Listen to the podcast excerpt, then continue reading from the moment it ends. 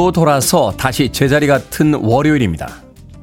쏟아붓던 비가 그치자 폭염의 날씨가 찾아왔습니다. 아직 장마가 끝난 것은 아니니까 며칠 후에 다시 폭우가 올지도 모릅니다. 여름이 선사는 이 폭우와 폭염의 반복이 끝나면 분명 가을이 오겠죠. 시간의 흐름은 믿음까진 필요로 하진 않을 겁니다. 어느새 거기 도착해 있을 테니까요. 월요일이라고 너무 절망하지 맙시다. 어느새 주말이 또 찾아오지 않겠습니까? 7월 4일 월요일 김태훈의 프리웨이 시작합니다. 로라 브래니건의 Gloria로 시작했습니다. 빌보드 키드의 아침 선택 김태훈의 프리웨이 저는 클 태 자 쓰는 테디 김태훈입니다. 시원한 목소리였죠. 4489님, 4451님, 1225님, 김경희님, 리나님께서 신청해 주신 로라 브레이건의 글로리아 듣고 왔습니다. 자, 김경수님께서요, 테디 안녕하세요. 라고 월요일에 아침 인사 건네주셨습니다. 김경수님도 안녕하시죠? 자, 이현희님, 테디 상쾌한 아침입니다. 어제 자기 전에 산책을 하고 왔더니 푹 잤습니다. 열대야로 지쳐 계신 분들 밤 산책 추천합니다. 라고 하셨습니다. 산책을 어디로 다녀오셨는지 궁금하네요. 뭐 아파트 단지라든지 동네 한 바퀴 돌고 오는 것도 멋진 산책일 수 있겠죠. 이연희님. 6823님, 지금 회사에 출근했는데 멍 때리고 있는 중입니다. 어제 오늘 정말 불쾌지수가 만땅입니다. 여름 정말 정말 싫어요. 라고 하셨습니다. 습도가 높고 또 무더위가 찾아와서 이 여름 견디기 힘들어 하시는 분들 정말로 많은 것 같습니다. 그래도 조금 위로가 될 만한 것들이 주변에 있지 않나요? 선풍기도 있고 에어컨도 있고 맛있는 아이스크림도 있고 100년 전에 살았던 우리 할아버지 할머니들은 에어컨도 없던 그 시절에 그 무더운 여름을 어떻게 났을까 한 번쯤 생각해 본다라면 2022년의 여름을 맞고 있는 우리가 행운하다 하는 생각 다시 한번 해봅니다. 6823님, 제 이야기가 별로 위로는 안 될 것 같아서 차가운 아메리카노 한 잔 드시라고 아메리카노 모바일 쿠폰 한 장 보내드리겠습니다. 여름이 끝나고 나면 곧 가을과 겨울이 찾아올 테니까 조금만 더 힘내보시죠. 6823님. 자, 청취자분들의 참여 기다립니다. 문자번호 샵 1061, 짧은 문자 50원, 긴 문자 100원, 콩으로는 무료입니다. 유튜브로도 참여하실 수 있습니다. 여러분은 지금 KBS 2라디오, 김태훈의 프리웨이 함께하고 계십니다. KBS 2라디오, yeah, 김태훈의 프리웨이.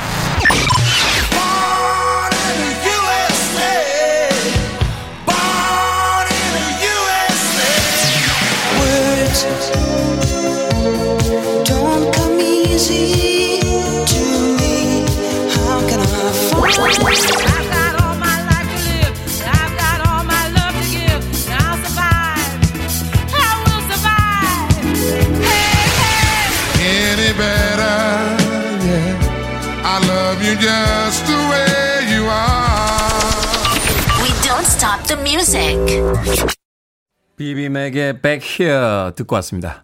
9001님께서요, 좋은 월요일입니다. 프리웨이와 함께해서 더 좋고요. 지난번에 주신 커피 쿠폰으로 어제 망고 빙수도 시원하게 맛있게 먹었습니다. 라고 하셨습니다. 좋은 주말 보내셨네요. 제가 보내드린 커피 쿠폰 가지고 커피뿐만이 아니라 뭐 다른 것도 먹을 수 있나 보네요. 어, 망고 빙수. 망고 빙수 저도 참 좋아하는데 말입니다. 9001님. 맛있게 드셨다니까 저도 아침부터 기분이 좋습니다. 차영숙님, 테디, 선크림 바르는 거 너무 귀찮아서 선글라스랑 모자 쓰고 다니는데 벌써 팔뚝이 다 탄 것 같습니다. 테디는 선크림 잘 바르는 편이십니까? 라고 하셨습니다. 저는 바르나 말합니다. 아, 여름에는 주말이면 바다에 가 있기 때문에요. 아마 지금은 좀 나은 건데 아마 이달 말이나 8월 초쯤 되면 아마 까매져 있을 거예요. 아마 새까매져 있을 겁니다. 예. 예전에 다도 얼굴이 타니까 텔레비전에 출연할 때 그 담당 PD가 아, 형 얼굴이 너무 타가지고 이 톤 맞추기가 쉽지가 않아. 그만 좀 태워 라고 막 뭐라고 하더라고요. 그래서 제가 한마디 했어요. 예. 얼굴 까맣다고 출연 안 시키면 인종차별이라고 내가 고소한다고. 예. 평상시에 다닐 때는 선크림 안 바릅니다. 예. 그 뭐 발라야 된다고 그러더라고요. 안 바르면 뭐 이렇게 주름도 잡히고 뭐 기미도 올라오고 뭐 귀찮아서요. 저는 그냥 주름이 있는 고운 노인으로 늙기로 했습니다. 예.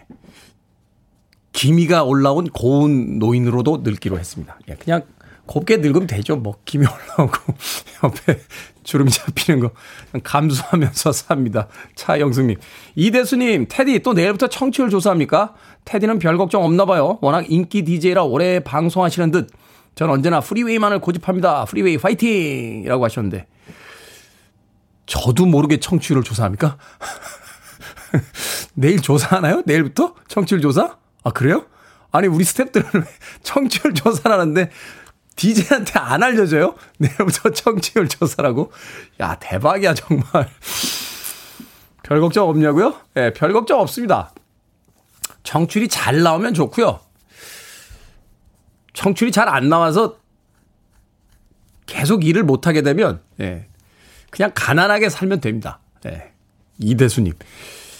그런 건 별로 겁을 안 내는 것 같아요. 어, 살면서 느끼게 된 건 열심히는 삽니다만 예, 그 결과를 제가 장담할 수는 없더라고요. 인생이라는 게 제 뜻대로 다 풀려가는 건 아니니까 잘 되면 잘 돼서 좋고 예, 잘 안 되면 또 다른 인생이 있지 않겠습니까? 아, 이대수님.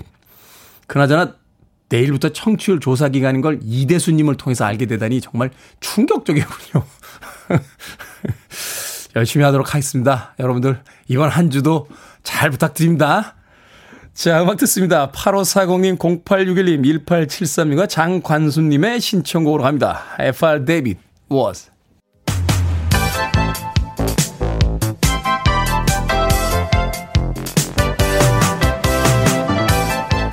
이 시각 뉴스를 깔끔하게 정리해드립니다. 뉴스 브리핑 캔디 전예현 시사평론가와 함께합니다. 안녕하세요. 안녕하세요. 캔디 전예현입니다. 자 취임 이후에 외교 무대 데뷔전을 마친 윤석열 대통령 이번 주에 풀어야 할 과제가 많습니다. 국내 현안들이 있는데 어떤 안건들이 있죠? 예, 나토 정상회의 일정 마무리하고 윤석열 대통령이 지난 1일 귀국했는데 일단 당장 이번 주부터 대통령이 풀어야 될 현안이 많습니다. 먼저 박순애 사회부총리 겸 교육부 장관, 김승희 보건복지부 장관 후보자, 그리고 김승경 합동참모본부 의장 후보자 이 세 명에 대한 임명 문제가 어떻게 될 것인가 관심사인데요. 일단 김승겸 합동참모본부 의장 후보자는 국회 인사청문회 없이도 임명할 가능성이 높다라는 관측이 나옵니다. 네. 일단 뭐 안보 위기나 이런 걸 고려했을 때 계속 자리를 비워두기 어렵다라는 명분을 내세울 것으로 보이는데 사실은 사회부총리 겸 교육부, 보건복지부도 매우 중요하긴 한데요. 사실 지금 국회가 원구성 협상이 타결되지 않은 상황입니다. 그렇다 보니 임명을 강행하기가 참 대통령실에서 고민스럽다는 분위기가 있는 것으로 전해졌고요. 특히 김승희 후보자의 경우에 지금 검찰이 수사에 착수한 것으로 좀 알려지고 있으니까요. 이런 부분도 고려할 것으로 보입니다. 또 하나 7월 7일 드디어 이준석 대표에 대한 운명의 날이 다가온다. 이런 분석이 나오고 있습니다. 음. 결과가 어떻건 간에 국민의힘 여당에 미치는 영향력이 굉장히 클 것이라는 분석이 나오고 있는데 물론 대통령이 당 문제에 직접 개입을 하진 않을 거예요. 그러나 전반적으로 지금 윤 대통령 지지율에 여당 상황도 영향을 미칠 수밖에 없다라는 분석이 나오고 있기 때문에 아무래도 신경을 쓸 수밖에 없지 않겠느냐라는 분석이 나오고요. 또 하나 아, 이건 정말 어려운 문제인데요. 요즘 뭐 물가 난리잖아요. 고물가, 고금리, 고환율 이런 경제 문제를 이제 정부가 어떻게 방향을 잡고 풀어갈까가 관심사인데 지금 추경호 경제부총리가 어제 휴일인데도요, 2차 비상경제장관회의를 열었습니다. 네. 그만큼 지금 물가 문제, 무역 적재가 심각하다는 건데 어떤 대책이 나올지 좀 지켜봐야겠습니다. 이외에도 뭐 나토 정상회의에 대한 평가는 엇갈리고 있습니다만 어쨌든 대중국 리스크가 외교 과제로 떠올랐다는 데는 또 많은 전문가들이 동의하는 것으로 보입니다. 아마 있는 현안들 보니까 산 넘어 산이군요. 뭐 하나 윤석열 대통령 입장에서는 만만한 문제는 없는 것 같습니다. 제가, 제가 원래 다른 사람의 근로에는 별로 관심이 없는데 이 국회 공백 사태에 대해서 계속해서 뭐라고 이야기를 했었거든요. 여야 원내대표 원구성을 위해서 어제 회동을 가졌는데 오후 만남은 결국 불발로 끝났습니다. 그렇습니다. 테디님이 그렇게 열심히 꾸짖고 일하라고 독려했는데도 꾸짖, 꾸짖는 건 아니고요. 그냥 조금 화가 나서. 네. 네. 사실 근데 이제 국민들 입장에서는 화가 날 만한 상황입니다. 국회가 계속 공전 상황인데 어 주말에 국민의힘 권성동 원내대표 민주당 박홍근 원내대표가 국회 후반기 원 구성을 놓고 여러 가지 얘기를 했지만 협상이 결렬될 것으로 전해지고 있습니다. 그런데요. 민주당이 오늘 오후에 본회의를 열겠다. 그리고 국회의장을 단독 선출하겠다라고 예고를 했기 때문에 오늘 오전쯤이 협상의 마지막 시한이 될 것이다라는 전망이 나오고 있는데요. 지금 양쪽이 법사위원장과 사법개혁 특위안을 놓고 이견을 좁히지 못하는 분위기인 것으로 전해지기 있기 때문에 오늘 상황이 따라서 전국이 더 경색될 수도 있고 꼬일 수도 있고 좀 풀릴 수도 있지 않겠냐는 전망이 나옵니다. 국민의힘이 오늘 오전 10시쯤 긴급 의원총회를 열 것이라는 전망이 나오는데요. 글쎄요. 제가 첫 번째 아이템에서 우리 윤석열 대통령의 장관 후보자 임명 관련해서 말씀을 드렸잖아요. 네. 사실은 지금 국회 원구성과도 맞물려 있는 상황입니다. 그래서 오늘 국회 상황이 전국의 흐름을 가늠해 볼 수 있는 중요한 어, 접점이 될 것으로 보입니다. 이런 생각이 들어요. 왜 공부하기 전에 책상 정리 1시간 하고 뭐 이렇게 마음 가다듬는데 한 2시간 걸리고 공부 15분 하고 자는 학생들 많잖아요. 그러니까요. 필통에 막 형광펜부터 온갖 볼펜 20개 챙기고 이제 공부 안 하면 안 되잖아요. 그런 모습이 아닐까. 일하기 전에 일할 준비는 이렇게 오래 하시는데 일은 언제 하는지 지켜보도록 하겠습니다. 자, 지난 2일 대규모 노동자 집회가 열리는 한편 대우 조선해양 하청 노동자들의 한 달째 파업 투쟁을 벌이고 있습니다. 조선업 불황에 임금 삭감을 했으니까 이제 호황을 맞아서 정상화를 해달라라고 요구하고 있다고요? 예, 더해우 조선 해양의 하청 노동자들이 6월부터요 철판을 용접해 만든 1미터 상자 언뜻 보면 감옥을 연상시켜요. 이런데 본인들이 직접 들어가서 고공농성을 벌이며 파업을 하고 있는데요. 2016년 조선업 불황 시기부터 30%가량 하락된 임금에 대해서 회복을 좀 해달라라고 요구를 하고 있는 상황입니다. 그런데요, 이 하청 노동자들을 위한 기금 마련 프로젝트가 진행 중인데요. 만 곱하기 만입니다. 이 말은 뭐냐면 지금 파업을 하고 있으니까 이분들이 굉장히 생계가 어렵다고 해요. 네. 한달 정도 지금 진행 중인데 이 만 곱하기 만이라는 것은 시민 만 명이 만 원씩 내서 1억 원을 모으면 어떻겠냐는 취지로 29 일 지난달 29일 시작이 됐습니다. 그런데요. 29일 지난해 어 시작이 됐는데 첫날에 5,400만 원 모였고 3일 만에 모금액을 1억 원을 돌파했고요. 지난 2일 1억 8천만 원을 기록했다고 합니다.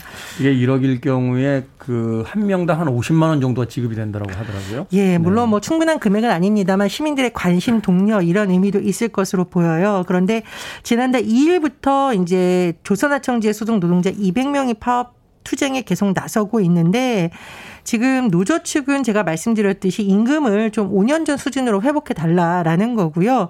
실제로 조선업 침체기로 당시 뭐 하청 노동자들이 굉장히 어려웠다고 합니다. 언론 보도에 따르면 회사 어렵다 이런 이유로 7만 6천 명의 하청 노동자가 해고됐었고 조선소에 남은 하청 노동자 임금도 대폭 삭감됐었다고 하고요. 하지만 지금 이제 조선 하청지의 요구는 받아들여지지 않고 있는데 단체 교섭 사업에 나섰던 협력 업체들은 원청의 인상률이 3% 수준이라서 그 이상의 임금 인상은 불가능하다라고 하면서 협상이 잘 진행되고 있지 않다라고 합니다. 어쨌든 제가 말씀드린 이 기금 프로젝트가 어, 하청 노동자들 월급 전날인 이달 14일 자정까지 이어질 예정이라고 하는데요. 뭐 노사이다 입장이 있겠습니다만 저는 이 더운 날씨에 철판을 용접한 곳에 들어가 있는 노동자들의 심정이 어떨까라고 생각을 하면서 참 마음이 아팠습니다. 청취자분들께서 잘 이해를 못 하실 수도 있는데 사람이 안에 들어갔고요. 바깥에서 용접을 했어요. 그러니까 그 요구사항이 관철되기 전까지는 나오지 않겠다 하는 어떤 의지를 지금 보이고 있는 건데. 예, 그렇습니다. 감옥에 스스로 자신을 가뒀다 이런 비유가 나오는데요. 어, 사람이 이 뜨거운 날씨에 뭔가 절박한 요구를 하고 있다. 그런 부분에 대한 관심의 차원에서 1만 곱하기 1분 기금 프로젝트가 진행되는 것이 아닌가 이런 생각이 듭니다. 네, 우리도 힘들지만 좀 주변을 돌아볼 수 있었으면 좋겠습니다. 자, 오늘의 시사 엉뚱 퀴즈 어떤 문제입니까? 예, 윤석열 대통령 귀국 이후에 쌓여있는 국내 과제 소식 전해드렸습니다. 학창시절 밤새워 과제할 때는 과자를 먹으며 우리가 힘을 내곤 했는데요. 그렇죠. 뭘 먹으면서 했죠. 네. 오늘의 시사 엉뚱 퀴즈. 우리 전통 과자 중에요. 꿀과 기름을 섞은 밀가루 반죽을 모양을 내어 기름에 지진 과자가 있습니다. 이 과자를 무엇이라고 할까요? 주로 꽃 모양이고 달콤하고 쫀득쫀득한 맛이 일품입니다. 1번 약과, 2번 무화과, 3번 나비 효과, 4번 테디는 불문과. 자, 정답 아시는 분들은 지금 보내주시면 됩니다. 재미는 오답 포함해서 총 10분께 아메리카노 쿠폰 보내드립니다. 우리의 전통 과자 중에 꿀과 기름을 섞은 밀가루 반죽을 모양을 내어 기름에 지진 과자를 뭐라고 할까요? 주로 꽃 모양이고요. 달콤하고 쫀득쫀득한 맛이 일품입니다. 1번은 약과, 2번은 무화과, 3번은 나비 효과, 4번은 테디는 불문과 되겠습니다. 문자 번호 샵 1061, 짧은 문자 50원, 긴 문자 100원, 콩으로는 무료입니다. 뉴스 브리핑 전예현 시사평론가와 함께했습니다. 고맙습니다. 감사합니다. 8332님께서 신청하셨습니다. 둘리스 Wanted.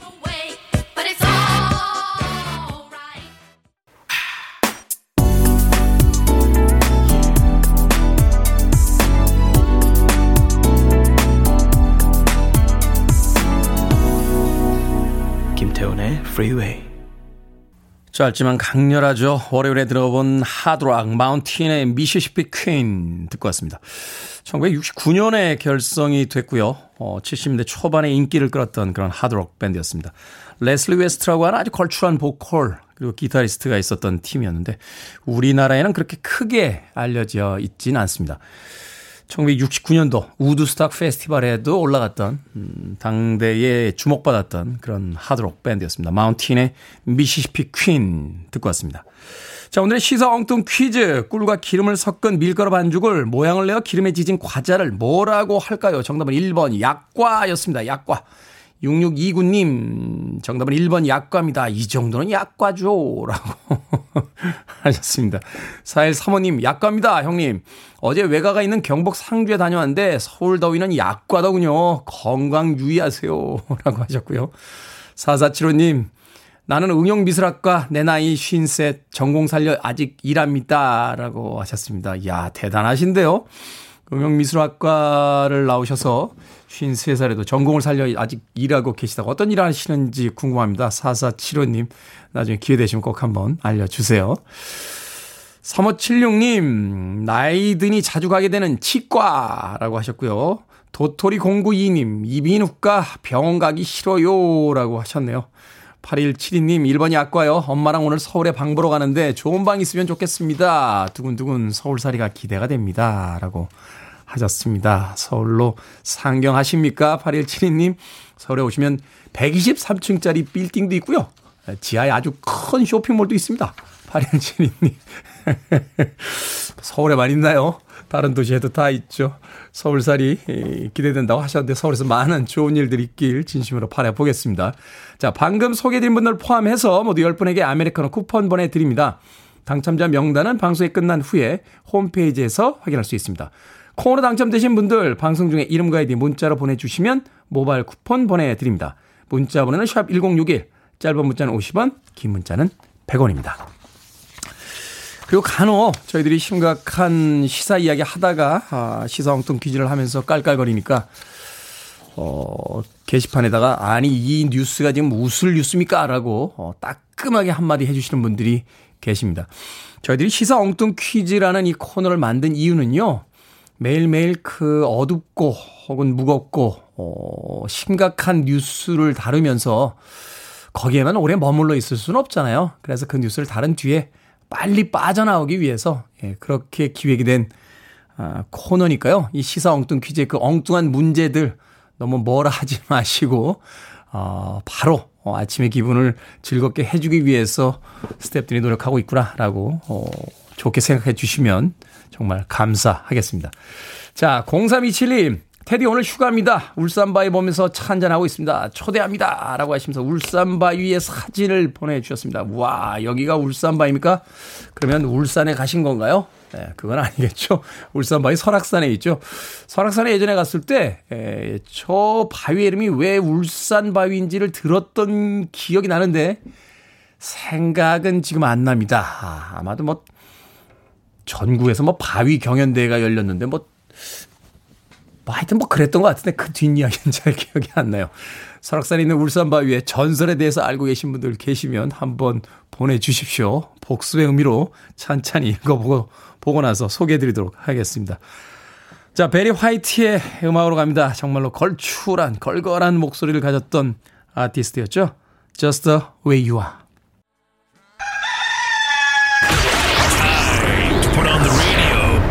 김태훈의 Freeway. Are you ready?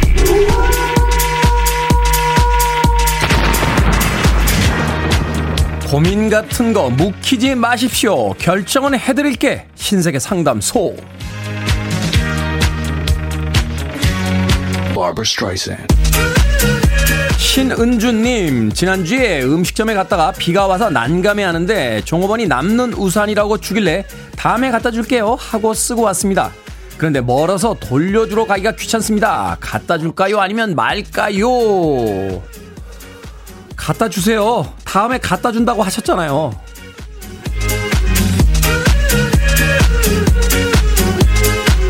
연태정님, 친구들이 물놀이를 가자는데 제가 조금 통통하거든요.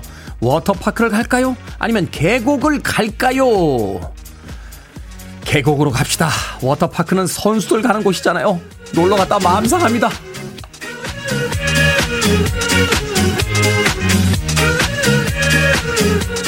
8280님, 최근 고지혈증 진단을 받은 저를 위해 아침마다 남편이 선식을 우유에 타주는데, 쉐킷 쉐킷 할 때마다 선식가루와 우유를 사방에 튀깁니다. 청소는 제 몫인데 청소하면서 땀 벅벅 되는 건 싫더라고요. 남편에게 계속 선식을 타도록 할까요? 아니면 하지 말라고 할까요? 계속 선식 타게 하세요. 선식으로 건강을 관리해주고 청소로 운동까지 하게 해주고 남편에게 깊은 뜻이 있는 겁니다.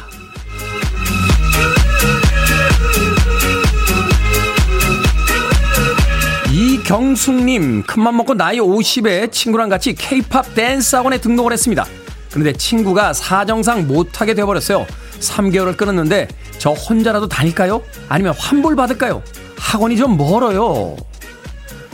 혼자 다니세요. 나이가 50이면 혼자 하는 것도 있어야죠.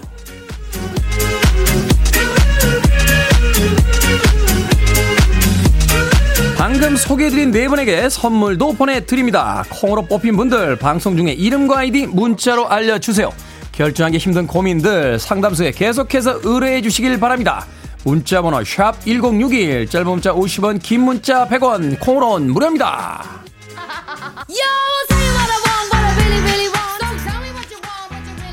이 음악만 들으면 그 언젠가가 떠오르는군요. 스파이스 걸스 워너 비.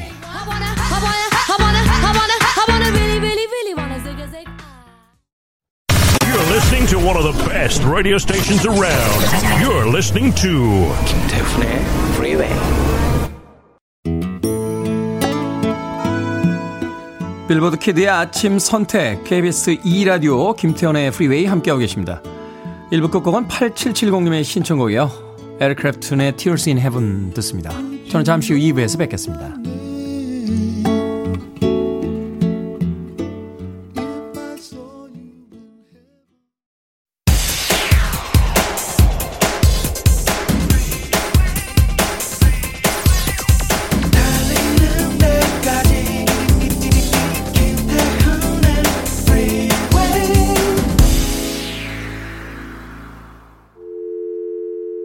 Your arms around me. I need to feel your touch.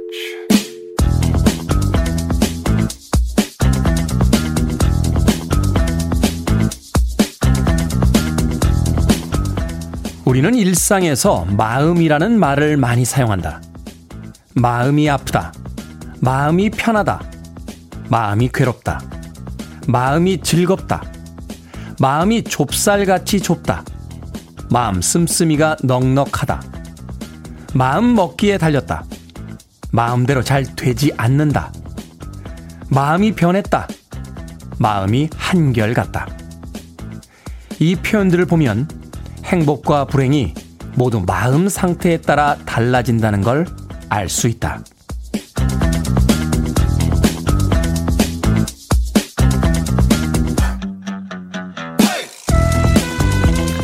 뭐든 읽어주는 남자. 오늘은 청취자 김진찬님이 보내주신 김종명 작가의 책 마음 발견의 기술 중 일부를 읽어드렸습니다.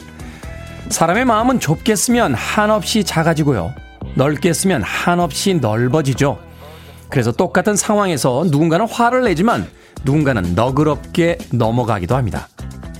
마음을 어떻게 쓰느냐에 따라 지금은 가장 행복한 순간이 되기도 또 가장 불행한 순간이 되기도 하는데요.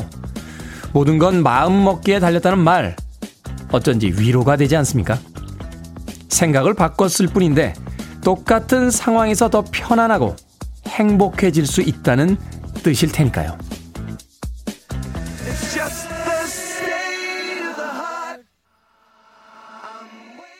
릭 스프링필드의 State of the Heart 듣고 왔습니다. 자, 이 곡으로 김태훈의 프리웨이 2부 시작했습니다. 앞서 일상의 재발견, 우리 하루를 꼼꼼하게 들여다보는 시간. 뭐든 읽어주는 남자. 오늘은 청취자 김진찬 님이 보내주신 김종명 작가의 책 중에서 마음 발견의 기술이라는 그 책의 일부를 읽어드렸습니다. 최홍준님, 내 마음 가는 대로가 제일인 듯 합니다. 라고 하셨습니다. 그렇죠. 세상 살면서 많은 기준을 가지고 어떤 선택을 내리게 됩니다만, 내 마음이 가는 대로 사는 것, 그렇게 살 수 있다면 얼마나 좋겠습니까? 어, 한 OTT에서 크게 히트했던 그 물건 정리하는 기술을 다뤘던 그런 다큐멘터리가 있었어요. 곤도말이라고 하는 그 일본 여성이 나와서 어, 집안을 정리하는 그런 어떤 기술을 알려줬었는데 그 기술 중에 제일 첫 번째가 아, 물건이 나를 더 이상 설레이게 하지 않으면 버려라 라고 하는 그런 일개명이 있었습니다. 그렇죠. 어, 하다못해 우리가 집안을 정리할 때도 내 마음이 가지 않는 것을 정리하기 마련인데 인생을 살 때 내 마음이 가는 대로 살 수 있다면 얼마나 좋을까 하는 생각 다시 한번 해봅니다. 박일림님, 되새기고 싶은 좋은 글귀군요. 하셨고요. K123738287님께서 그 모든 것은 마음이군요. 마음을 줄 수 있는 것, 프리웨이. 제 마음 아시나요? 테디라고 하셨는데. 알듯 말듯 알듯 말듯 합니다. 아, 좀 더 보여주시면, 네, 확신을 가져보도록 하겠습니다. 알고 계시죠? 내일부터 청취율 조사 기간이 펼쳐진다라고 합니다. 너무 쿨한 우리 스탭들은 DJ에게도 내일부터 청취율 조사 기간이라는 사실을 알리질 않았어요. 네. 혹시라도 제가 청취율 조사 기간에 뭐 말 버벅거리고 이렇게 실수할까봐 그런 겁니까? 네. 물어봐야겠습니다. 방송이 끝난 뒤에. 자, 뭐든 읽어주는 남자, 여러분 주변에 의미 있는 문구라면 뭐든지 읽어드립니다. 김태훈의 프리웨이 검색하고 들어오셨어요. 홈페이지 게시판 사용하시면 됩니다. 말머리 뭐든 달아서 문자로도 참여가 가능하고요. 문자 번호는 샵1061, 짧은 문자는 50원, 긴 문자는 100원, 콩으로는 무료입니다. 채택되신 청취자 김진찬님에게 촉촉한 카스테라와 아메리카노 두 잔 모바일 쿠폰 보내드리겠습니다. I want it. I need it. I'm desperate for it. Do it. 김태훈의 Freeway.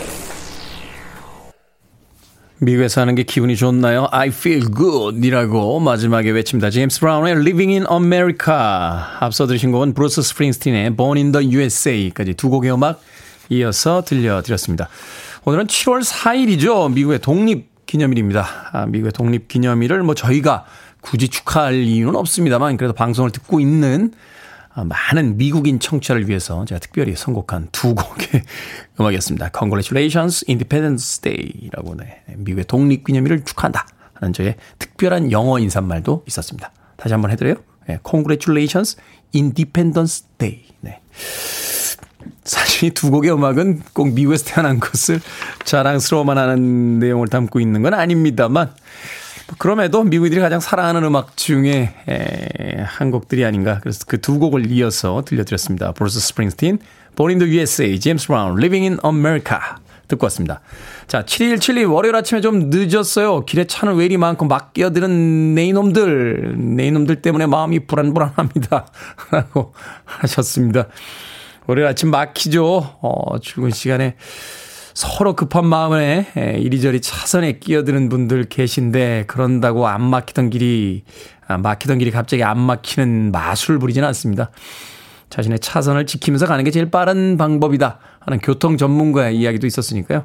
너무 급한 마음에 차선 이리저리 옮기시면서 어 여러 사람들과 아 짜증이나 분란 일으키지 마시길 바라겠습니다. 자신의 차선을 유지해 줍시다.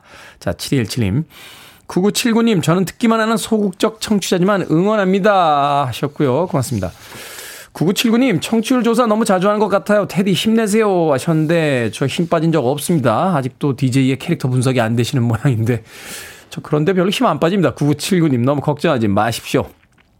심혜진님, 굿모닝 테디. 휴가도 끝나고 길고 무더운 여름을 무슨 낙으로 보내야 될지 모르겠습니다. 테디의 휴가 계획은 뭔가요? 휴가를 기다리는 모든 분들이 부럽습니다. 하셨는데, 저는 뭐 특별히 휴가 계획이 없습니다. 아, 저는 휴가를 겨울에 가고 싶은데, 예, 저는 사실 추운 겨울을 싫어해서 겨울에 휴가를 떠나고 싶은데, 지난 코로나 때문에 한 2년 동안 휴가를 못 갔죠.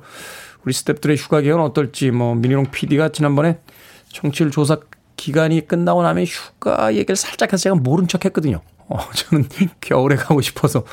아무튼 스탭들과 좀 논의를 해보도록 하겠습니다. 그러고 보니 저는 아직 휴가가 남아있군요. 심혜진님은 휴가가 끝나셨다고요? 음, 여름은 이제 시작인데. 네. 너무 약 올리는 것 같나요? 아메리카노 모바일 쿠폰 한 장 보내드립니다. 시원한 아이스 아메리카노 한 잔 하시면서 여름 잘 나시길 바라겠습니다. 5309님의 신청곡으로 합니다. 조금 더 달려볼까요? 글로리아 게이너, I will survive.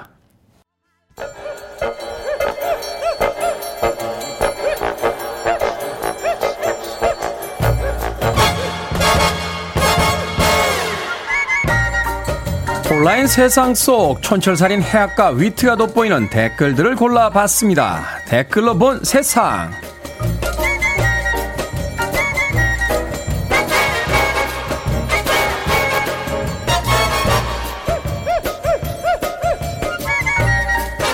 첫 번째 댓글로 본 세상. 한반도를 향할 것으로 예상됐던 4호 태풍 에어리가 일본으로 방향을 틀었습니다. 남해 수온이 낮은 데다 태풍의 세력이 약해서 북상하지 못한 것으로 보인다는데요. 태풍이 몰고 온 뜨거운 습한 공기는 남아서 폭염이 더 심해질 전망이라고 하는군요. 여기에 달린 댓글 드립니다. 물 한자님, 이러다가 인간 찐만두 될것 같습니다. 아래쪽에는 비도 안 왔는데 덥고 습하기만 해요. 이럴 거면 태풍이든 장마든 빨리 좀 왔으면 좋겠네요. 민서님, 와, 제 평생 태풍 안 오는 게 아쉬운 건 처음이네요. 기분 탓인가요? 매년 조금씩 더 습하고 더 덥 게 느껴지는 거요. 에너지 절약, 환경보호 이야기 하지만 여름만 되면 에어컨의 유혹에서 벗어나지 못하게 된 지 이미 오래됐습니다. 지구에겐 미안하지만 일단 여름엔 우리도 좀 살아야 하니까요.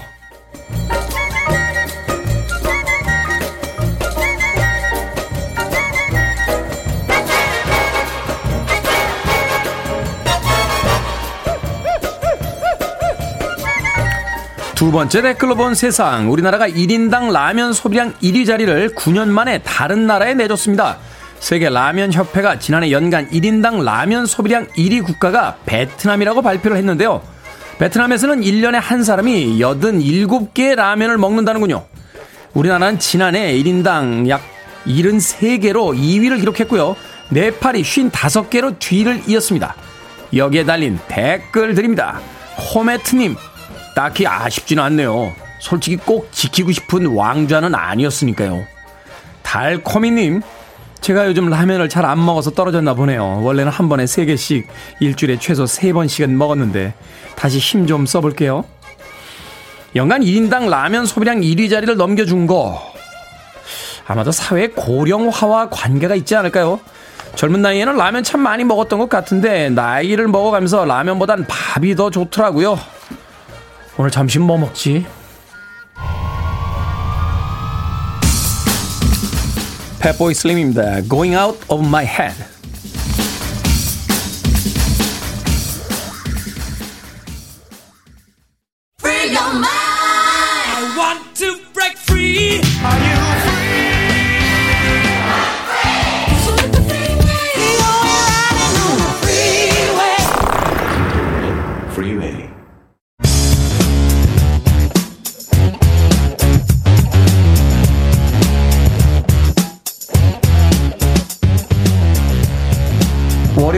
과학 같은 소리 하네 아침 1교시 수업이어도 이분의 가르침이라면 부담이 없을 것 같습니다. 재미있는 과학 이야기, 과학 커뮤니케이터 궤도 씨 나오셨습니다. 안녕하세요. 안녕하세요, 궤도입니다. 자, 여름이니까 당연한 이야기지만 너무 덥습니다. 그래서 벌써부터 에어컨 트셨다는 분들도 많던데 저도 사실은 어제 에어컨 틀고 잤거든요. 아, 너무 더워요. 너무 더워서 더운 것도 더운 겁니다. 너무 습하다 보니까 이 잠이 잘 안 오는 그런 계절에 지금 들어가고 있습니다. 자, 그래서요. 오늘은 이 여름에 너무나 소중한 네, 우리의 종교가 돼버린 이 에어컨에 대한 음. 과학적인 접근을 좀 해보도록 하겠습니다. 이 에어컨 도대체 언제 누가 발명한 겁니까? 에어컨이 인류 최고의 발명품이다. 뭐 이런 이야기 많이 하십니다. 음. 그렇죠. 예, 정말 그 정도로 에어컨 없이는 지금 살 수가 없기 때문에. 예, 그런데 어 최초로 에어컨이 발명되던 당시에는 에어컨이 원래 사람을 향한 가전제품은 아니었다. 음. 예, 사람 때문에 개발된 게 아니었습니다. 그럼 뭐 동물들을 위해서 개발한 건가? 그건 아니겠죠. 네. 그 1900년대 초에 뉴욕에 인쇄 공장들이 있는데 네. 이 인쇄 공장들이 굉장히 고민하던 문제가 하나 있었어요. 이게 너무 고온 다습하다 보니까 네. 용지가 변질이 돼가지고 인쇄물이 깨끗하게 나오지가 않는 환경이었던 거죠. 아, 이 공기 중에 습기가 많으니까 잉크를 이렇게 인쇄했을 때 이게 번지거나 뭐 이렇게 되는 거군요. 그렇죠, 그렇죠. 어. 그래갖고 아, 왜 깨끗하게 안 나오지? 어떡하지? 이 고온 다습함을 어떻게 잡지? 사실 다습함이 더 문제. 다습함이 네. 더 문제. 그런데 어 1876년에 뉴욕에서 태어난 윌리스 캐리어라는 분이 계세요. 그 유명한 그 윌리스 캐리어. 딱 이름 듣는데 느낌이 에어컨을 좀 잘 만들 것 같지 않습니까? 이분은 그냥 태어날 때 에어컨이네. 네, 윌리엄 캐리어.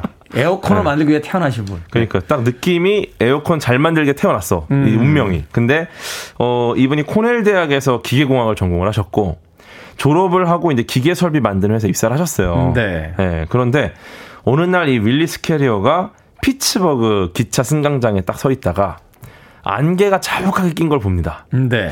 그래서 이걸 딱 보고 아 이거 왜 이렇게 이게 습도가 높을까? 여기서 공기 중에 습도를 조절할 수 있는 장치에 대한 영감을 얻어요. 음. 이걸 조절할 수 있는 장치가 없을까? 방법이 있지 않을까? 음. 네, 막 이러다가 이제 암모니아를 냉각제로 한 공기 조절 설비, 즉 초기 에어컨 시스템을 개발을 합니다.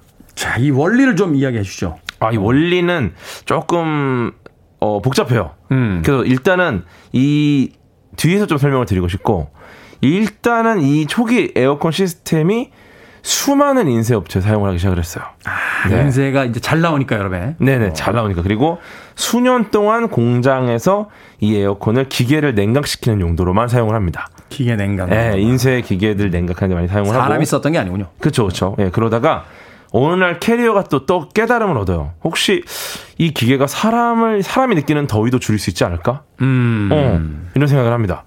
그래서 꾸준히 연구와 실험을 하다가 캐리어가 1922년에 공간의 공기를 효율적으로 조절하는 터보 냉동기. 터보 냉동기. 네, 즉 이게 현대 에어컨이죠. 현대 에어컨이 네, 이걸 개발하게 되고. 발명이 된다. 네, 그 다음에 이제 이게 뭐 백화점이나 극장이나 호텔이나 뭐 병원이나 전부 다 설치하게 되죠. 너, 너무 반응이 좋으니까. 음. 네, 그래서 뭐 난리가 났고 1915년에 법인을 설립합니다. 15년에 법인을 설립. 네, 네, 네. 그래서 그리고 이제 1950년에 사망을 하게 되는데 어 98년 타임 매거진에서도 20세기 가장 영향력 있는 인물로 인물 100인에 윌리스 캐리어가 선정이 될 정도로 이 에어컨의 발명은 획기적이었다.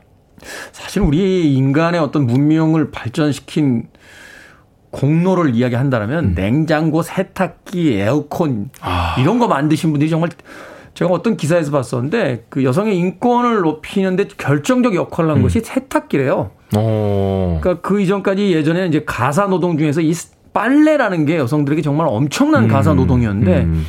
이 가사 노동을 기계가 해주게 되면서 사실은 이제 여유의 시간들이 조금 생기기 시작했고 음. 그걸 통해서 이제 어떤 다른 활동들을 하면서 이제 각성이라든지 또는 이제 어떤 여건에 대한 어떤 여러 가지 생각들이 이제 점점 커져 나갔다 이런 이야기를 하시더라고요. 음. 그렇죠, 그렇죠. 어, 그러니까 사실은 우리 일상의 어떤 편리함의 도구라고만 생각하지만 음. 이게 이제 인간에게 미친 영향 사실 여름에 음. 에어컨 없었으면 누가 극장 갑니까? 아우 못 가죠. 네, 현대 영화의 그 음. 발전은 에어컨 발명한 이 캐리어 아저씨한테 정말 어. 저작권료 드려야 돼요. 그러니까. 영화 수익 들어올 때마다 제- 제가 보기엔 1%씩이라도 드려야 돼요, 어. 진짜. 아니 진짜 모든 게 그런 게 이게 사실 더우면 능률이 떨어지잖아요. 그렇죠. 그 제가 최근에 그 레이싱 선수인 강병희 프로 선수하고 같이 방송을 했는데 네.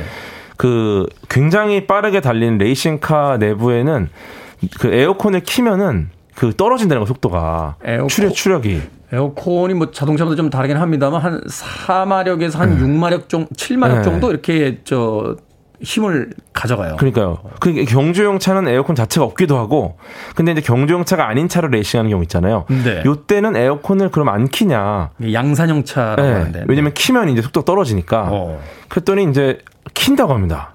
왜냐면 이게 안 키면 이 선수 컨디션이 너무 떨어져가지고. 어. 그래서 이 선수의 컨디션도 굉장히 중요한 요소라서. 그렇죠. 이게 뭐 네. 반응 속도가 나와야 되는 거죠. 그렇죠, 그렇죠. 그래서 어 떻게 보면 에어컨 덕분에 우리가 일을 더 열심히 할 수 있게 된 게 굉장히 크지 않을까. 야, 그럼 포뮬러 1 같은 그런 완전한 그 프로레이싱용 차들은 에어컨이 없단 말이에요. 창문을 요만큼 내린대요. 아니 뭐 시속 300km로 달리는데 바람만 들어와도 시원할 것 같아요. 요것도 이제 많이 내리면은 너무 떨어져서. 그렇군요. 네, 다목적인 좀. 자, 그러면 과학적으로 좀 여쭤보겠습니다. 에어컨 발명 전에 인류는 어떻게 시원해지고 싶은 아, 그렇죠. 고대 로마인들은 집안에서 시원하게 좀 살아보려고 벽 뒤에 찬물이 순환하는 수도관을 설치했었고요. 아, 네. 그거 그러니까 아이디어죠. 어, 그 대단한 아이디어네요. 네. 그러니까 찬물이 계속 이렇게 흐르게 네, 계속 아. 벽 뒤에 도니까 좀 시원하지 않을까. 아, 그, 렇게 되면 이제 그렇죠. 이제 이제 기온이 이제 플러스 마이너스가 그렇죠. 되니까 약간 어. 수냉식 수냉식 에어컨 느낌이 나는데 소위 얘기해서 이제 네. 그렇죠. 수냉식을 한 거죠. 에어, 수냉식. 에어컨은 아니고 네, 수냉식. 네, 수냉식. 네. 네. 중국에서는 이제 2세기쯤에 직경 3m짜리 거대한 바퀴가 회전하는 팬을 개발합니다. 어. 네, 이거를 돌려서 찬 공기를 집안으로 유입시킨다. 선풍기를 만든 거군요. 네, 그렇죠. 거대한 선풍기 환풍기, 같은. 환풍기 겸 선풍기. 네, 네, 네. 어. 그래서 이제 이런 발명들이 전부 다 공기를 빠르게 순환시키고 온도를 떨어뜨리겠다라는 노력인 건데. 그 왜 우리가 유럽 옛날 영화들 보면 이렇게 천장이 큰 팬들 천천히 돌잖아요. 네 네. 저는 처음에 그거 보고 아니 저속도로 도는데 저게 바람이 나오겠어 저게 시원하겠어라고 했는데 어. 제가 무식했던 게 그게 선풍기 효과가 아니라 이제 순환시키는 그쵸, 효과라고. 그쵸, 그쵸. 네. 어, 그래서 이제 공기를 차갑게 만든다. 맞아요, 맞아요. 시원하죠. 은근히 시원해요, 또. 어. 또, 또. 네, 그리고 1758년에 벤자민 프랭클린이랑 존 해들리가 온도계에 알코올을 묻힌 다음에 이거를 풀무질로 계속 바람을 불, 불어준 거예요. 네. 그랬더니 영하 14도까지 떨어졌어요. 아, 알코올이 이제 저 휘- 휘발되면서 날아가면서 이제 온도를 네. 떨어뜨리니까. 기체로 상태 변하는 과정에서 열을 흡수하니까 온도가 내려가는 원리를 보여준 거고 음. 어떻게 보면 이게 어 굉장히 좋은 원리를 하나 이제 세상에 내놓은 거죠. 이걸 보고 이제 이후에 1820년도 영국의 실험 물리학자 마이클 패러데이가 압축된 액화 암모니아가 기화할 때 공기가 차갑게 변하는 현상을 발견을 합니다. 음. 그래서 현대 모든 냉각 기술은 패러데이의 발견을 기반으로 하고 있어요. 패러데이의 네. 발명을 기원. 그 이제 그쵸. 에어컨에도 이제 그렇죠. 에어컨도 사실 오. 거고. 예. 그리고 1842년에 존 고리라는 의사가 있는데 이 당시 말라리아 때문에 고열 환자들이 많았어요. 네. 그래갖고 이것 때문에 열을 어떻게 내릴까 하다가 병원 천장에 얼음을 매달았는데 이것 때문에 공기가 차가워진 거예요. 진짜 원시적이네. 예. 병원 천장에다 네. 그쵸. 근데 이제 얼음이 근데 녹으면서. 네, 얼음이 녹으면서 이제 시원해진 건데 음. 얼음 수급이 굉장히 안 좋아진 거예요. 상황이 안 좋아져서 선박이 조난되고 막 이랬어요. 네. 그래서 이분이 얼음을 어떻게 만들지? 만들 방법 없을까? 하다가 패러데이의 발견을 기반으로 얼음을 만드는 데 성공을 합니다. 아, 그 전까지 그러니까 남극이나 북극에서 얼음을 띄워온 거군요. 그렇죠. 뭐 차가운 데서 뭐 아니면 뭐 어디 지하에서 뭐 이러다가 이제 얼음을 만드는 걸 성공을 하게 됐죠. 음. 네. 그리고 이후에 캐리어가 에어컨을 만들었죠. 대단하군요. 네. 그러니까 이게 캐리어의 에어컨 기술이 단지 캐리어가 다 만든 게 아니라 그 전까지 있었던 여러 가지 어떤 냉각 기술에 대한 어떤 아이디어를 가져다가 이제 그쵸. 캐리어가 그것을 이제 말하자면 재구성하면서 네, 네. 에어 컨디셔너가 이제 만들어지게 돼. 그래서 이게 냉각기란 이름보다는 에어 컨디셔너라고 이름이 어, 그쵸, 되어. 있군요. 아. 음악 듣고 와서 그 작동 원리에 대한 좀 더 자세한 이야기를 아마도 이 시간 방송을 듣고 나시면 집안에 있는 에어컨을 스스로 고칠 수 있는 그런 단계까지 저도 못 고칩니다, 참고로. 거기까지는 아니고. 네, 자, 폴 데이비스의 음악 듣습니다. Cool Night. 폴 데이비스의 Cool Night 듣고 왔습니다. 빌보드 키드의 아침 선택, KBS 2라디오, 김태훈의 프리웨이. 과학 같은 소리 안에 과학 커뮤니케이터 궤도 씨와 함께 오늘 에어컨의 원리와 그 역사에 대해서 알아보고 있습니다. 자, 그렇다면 에어컨이 작동하는 원리 앞서서 제가 질문했을 때 나중에 설명해 주시겠다라고 네. 했는데 설명을 좀 해 주시죠. 어떻게 해서 이 에어컨을 키기만 하면 시원해지는 겁니까? 사실 앞에 조금 나오긴 했는데 네. 기화열에 의한 냉각입니다. 기본적으로는. 기화열. 네, 액체가 기체로 기화할 때 열을 흡수하고서 기화가 되잖아요. 자기가 이제 열을 흡수하면서 기화가 된다. 그렇죠. 얘네들이 상태가 액체 상태다가 기화할 때 열을 흡수하면서 이제 날아가면서 기화할 때 흡수하는 열을 기화열이라고 합니다. 음, 네, 그러니까 그만큼 주변에 열을 뺏는 거죠, 얘네들이. 자기들이 날아가기 위해서. 네. 네. 근데 아, 그렇죠. 액체에서 기체가 되려면 열을 받아야 이제 기체가 되니까. 그쵸. 그러니까 주변에 열을 뺏어 와서 자기는 기체가 되고 주변의 열은 사라지게 해준다. 그렇죠. 어, 온도가. 떨어져. 그렇죠. 어. 이게 기본인데 에어컨은 실외기 속에 있는 압축기로 압력을 변화시켜서 기체 상태였던 냉각제를 고온 고압 상태로 먼저 만듭니다. 네. 예, 그 다음에 이후에 압축기를 나온 고온 고압의 기체가 외부에서 흡입된 공기를 만나서 식으면 액체로 응축이 돼요. 네. 예, 이때 열을 방출하니까 실외기로 더운 공기가 나갑니다. 예. 이- 이때는 기체가 액체가 되면서 열을 방출하는 거죠. 예. 그리고 이 액체가 팽창 밸브를 지나면서 좁은 곳을 통과하는 유축도가 빨라지고 고압 상태였다가 압력이 떨어져요. 음. 이때가 되면은 압력을 압력을 낮춰서 증발기 안에서 액체 상태 냉각제가 다시 증기로 기화를 합니다. 이때 주변의 더운 공기에서 열을 빼앗는 원리로 온도를 낮추는 거죠. 지금 제가 실외기랑 에어컨 둘 사이에서 벌어진 일을 말씀을 간단히 드린 건데 그러니까 정확하게 뭔지 모르겠습니다만 하여튼 뭔가가 갑니다. 여기서 네. 가는데 어. 가면서 열을 이제 뺏어 가지고 바깥으로 내보내고 그렇죠. 그러니까 그러니까 뭐 일단은 주변의 열을 뽑아내면 열을 뿜어내면서 액체가 됐다가 음. 액체가 됐다가. 이게 실외기 상황. 아, 실외기 그러니까 실외기 뜨겁잖아요. 시력이 뜨겁죠. 그러다 얘가 딱 이동을 하면서 이쪽에서 다시 기체로 변해요. 기체로 변해. 그러면서 열을 흡수해요. 열을 흡수해. 그럼 어떻게 돼요? 열을 흡수하면은 다시 어. 다시 액체가 되겠죠. 그렇죠. 이제 이- 그러니까 기체가 되면서 열을 흡수하고 음. 이 기체가 다시 또 가는 거야 실외기로. 어. 가서 이제 와, 왜냐 왜냐 완전히 증발했으니까. 그냥 다- 그냥 네. 쉽- 쉽게 이렇게 설명하면 되겠군요. 이제 물방울 하나 갑니다. 처음에 이제 기체였다가 음. 기체였다가 이제 기체가 슉 가다가 거기서 이제 열을 흡수하고 흡수하면 이제 다시 기, 이제 기체가 돼 물방울이. 물방울이 물방울은 아니지만 네. 정리. 그러니까 다시 그러니까 뭐 액체가 가서 열을 흡수해서 기체가 됐다가 네. 음. 요 기체가 다시 압축기로 돌아가서 다시 이제 액체가 되면서 열을 방출해.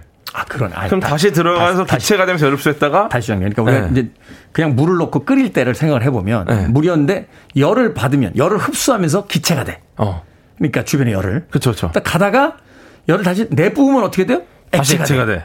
그러니까 얘가 내- 다시 또 내뿜을 때는 실외기로 나가고 내뿜을 때는 실외기에 있는 거고 흡수할 흡수할, 때는 때는, 우리 집안에 있는 집안에 거죠. 있는 거. 아, 그렇죠. 이렇게 하면 되는 거죠. 그러니까 그쵸. 물방울이 네.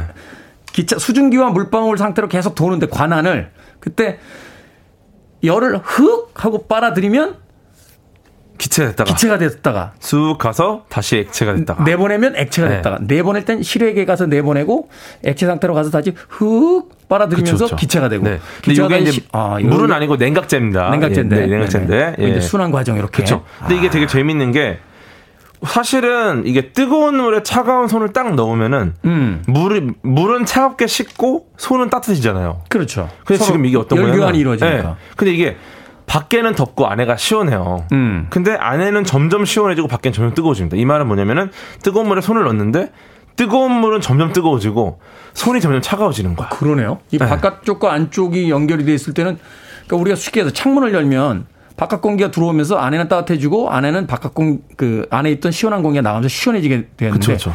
에어컨의 원리는 그게 아니라는 거죠. 안은 점점 시원해지고 밖은 점점 뜨거워진다. 그렇죠. 이게 이제 아마 연력학 제2법칙에 위배되는 상황인 겁니다. 예. 그래서 요거를 좀 설명을 드리고 싶은데 네. 게- 게- 괜찮으시죠? 네, 1분 드리겠습니다. 1분. 예. 이게 엔트로피 법칙이라고 연력학 제2법칙인데 고립된 계에서는 엔트로피가 증가하는 현상만 일어나며 감소하지 않는다. 음. 예, 그래서 좀 더 쉽게 말하면은 모든 에너지는 열로 쉽게 변환되고 변환 과정이 복잡할수록 전부 열로 버려지는데 에너지의 흐름이 방향성이 있다는 겁니다. 음, 어느 한쪽 방향으로 가는 그쵸. 방향이 있다. 그 반대의 변화는 자발적으로 일어나지 않는다. 일어날 수 없다. 그래서 그렇죠. 열, 에너, 열 에너지 보통 고온에서 저온으로 이동하는 것과 달리 에어컨은 열 에너지가 저온에서 고온으로 이동을 해요. 우리 집 방 안에서 실외기로 가는 거야 일종의. 음. 그렇죠. 그래서 밖으로 나가니까. 음. 그럼 에어컨은 열 에너지 제2법칙에 뭐 위배되는 거 아니냐 이럴 수 있는데 엄밀히 말하면 여기서 전기 에너지를 소모하면서 회수 불가능한 에너지 손실이 나타나면서 실내는 시원해지고 실외는 더 뜨거워집니다. 음. 네. 그래서 엄밀히 말하면은 어, 더 넓게 보면 연력학 제2법칙이 위배되지 않는다.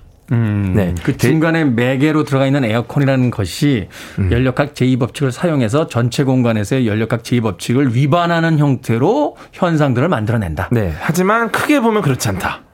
그래서 대신에 에너지를 많이 쓰니까 전기 에너지를 그래서 네. 필요 이상의 많은 에너지를 사용하면은 내 방은 시원해지는데 내 방 바깥 지구는 점점 뜨거워질 수 있다. 예, 그래서 이제 너무 자주 쓰면 안 되고 적당히 쓰자. 근데 또 에어컨이 무조건 나쁜 게 아닌 게 뭐 더위라는 게 인류한테 너무 혹독한 환경이기도 했고 더위를 몰아냈다고 보기에는 에어컨이 공헌한 게 굉장히 커요. 왜냐면은 단순히 더위만 시원하게 해준 게 아니라 더위 관련 질병에 의한 사망률을 40% 감소시켰습니다. 그렇죠. 사실은 전기가 네. 끊기면 노인들 같은 경우 또 이 그 병자들 같은 경우는 어떤 사망률이 올라간다는 또 인도라든지 이런 나라들이 최근에 폭염이 와서 많은 그렇죠. 사람들이 사망한다. 라는 걸 봤을 때 사실은 우리가 지구를 데우는 것에 대해서 부정적인 어떤 인상을 가지고 있습니다만 음. 그래도 많은 사람들을 살린 것은 분명하다. 맞습니다. 라고 얘기해 볼 수 있겠네요. 하나 팁 드리면요. 추우실 때 이렇게 레시가드 입고 물에 들어가시는 분 계시잖아요. 더 춥습니다. 왜냐하면 물기가 레시가드에 묻어 있기 때문에 물 밖으로 나왔을 때 그게 증발하면서 몸의 체온을 뺏어가요. 어. 그러니까 레시가드는 더울 때 입으시는 겁니다. 오. 추울 때는 오히려 벗고 들어가셨다가 물기를 닦으시는 게 훨씬 낫습니다. 래쉬가드는 부끄러워서 입는 거 아닙니까? 저도 그래요. 저는 부끄러워서 입는데. 과학 같은 소리 하네. 오늘은 여름의 필수 아이템이죠. 에어컨에 관한 과학 이야기, 과학 커뮤니케이터 궤도와 이야기 나눠봤습니다. 고맙습니다. 감사합니다.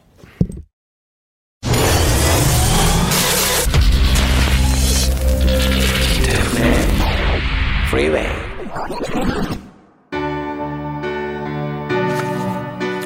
KBS 2라디오 김태훈의 프리웨이 오늘 방송 여기까지입니다.